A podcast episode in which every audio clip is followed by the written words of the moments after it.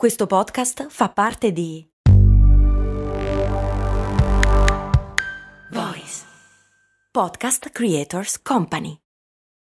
Apre un certo languorino. Ovviamente non panino. No, no, no. Un boccone ricco di gusto. Se conosco il posto giusto. Siamo d'accordo, su, su, via. È tornata la solare con crudo e stracciatella. Aggiungi salsa mango, aglio nero o peperone. Amerai ogni boccone. La piadineria, la più buona che ci sia.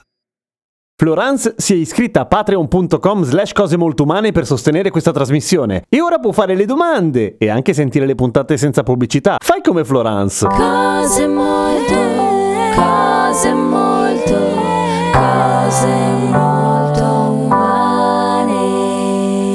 la domanda di Florence è questa: perché quando vai a letto i piedi sono l'ultima cosa che si riscalda o succede solo a me? Allora, prima di tutto, avete in mente tutti quei luoghi comuni delle donne con i piedi freddi rispetto ai maschi? È vero, in realtà, è proprio scientificamente provato, in una serie di occasioni peraltro e in una serie di ricerche. Ricerche che dimostrano che le donne sono più brave a mantenere la temperatura dentro di sé rispetto alla superficie, cioè a conservare il calore per i propri organi interni, che da un punto di vista evolutivo ha tutto il suo senso questa cosa, perché un uomo rispetto a una donna non ha il fardello di dover ogni tanto pensare a mantenere in vita anche un'altra vita dentro di sé. E questo porta via delle risorse evidentemente, ma ci sono altre ragioni fisiologiche piuttosto evidenti, per esempio di solito, generalmente, i maschi hanno più muscoli rispetto alle donne in proporzione, mentre le donne hanno più grasso. E quindi le foche sono piene di grasso proprio per mantenere il calore, è vero, e infatti il calore il grasso lo mantiene perfettamente, ma dentro e la superficie,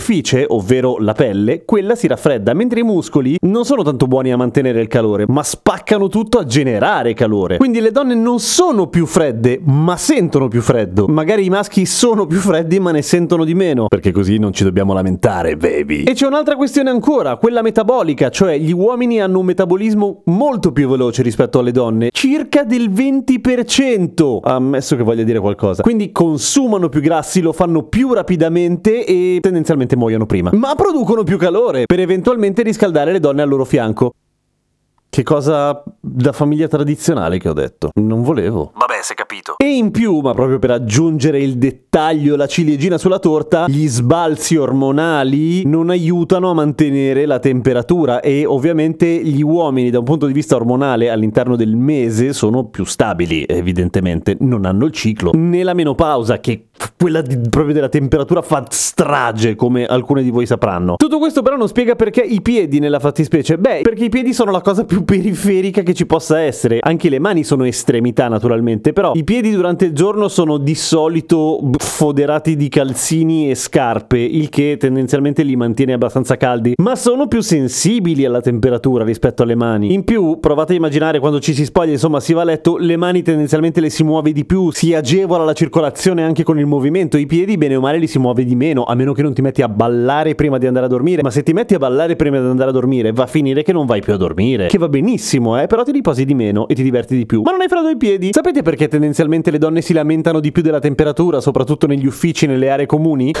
perché la temperatura generalmente è settata sugli uomini e gli uomini negli uffici, cioè quando ci si veste eleganti, hanno la camicia e la giacca e quindi sono più al caldo rispetto alle donne che magari hanno il vestito. Per cui, cazzo, chi l'avrebbe mai detto? Persino i termostati sono sessisti. O chi li regola, se non altro. Grazie a PB, Giuseppe, Alessandra, Cinzia e Ciabio o... Ciabio o? Ciabio o? Chi si sono iscritti in questi giorni a patreon.com slash cose molto umane e quindi sostengono cose molto umane. A domani, come ogni giorno.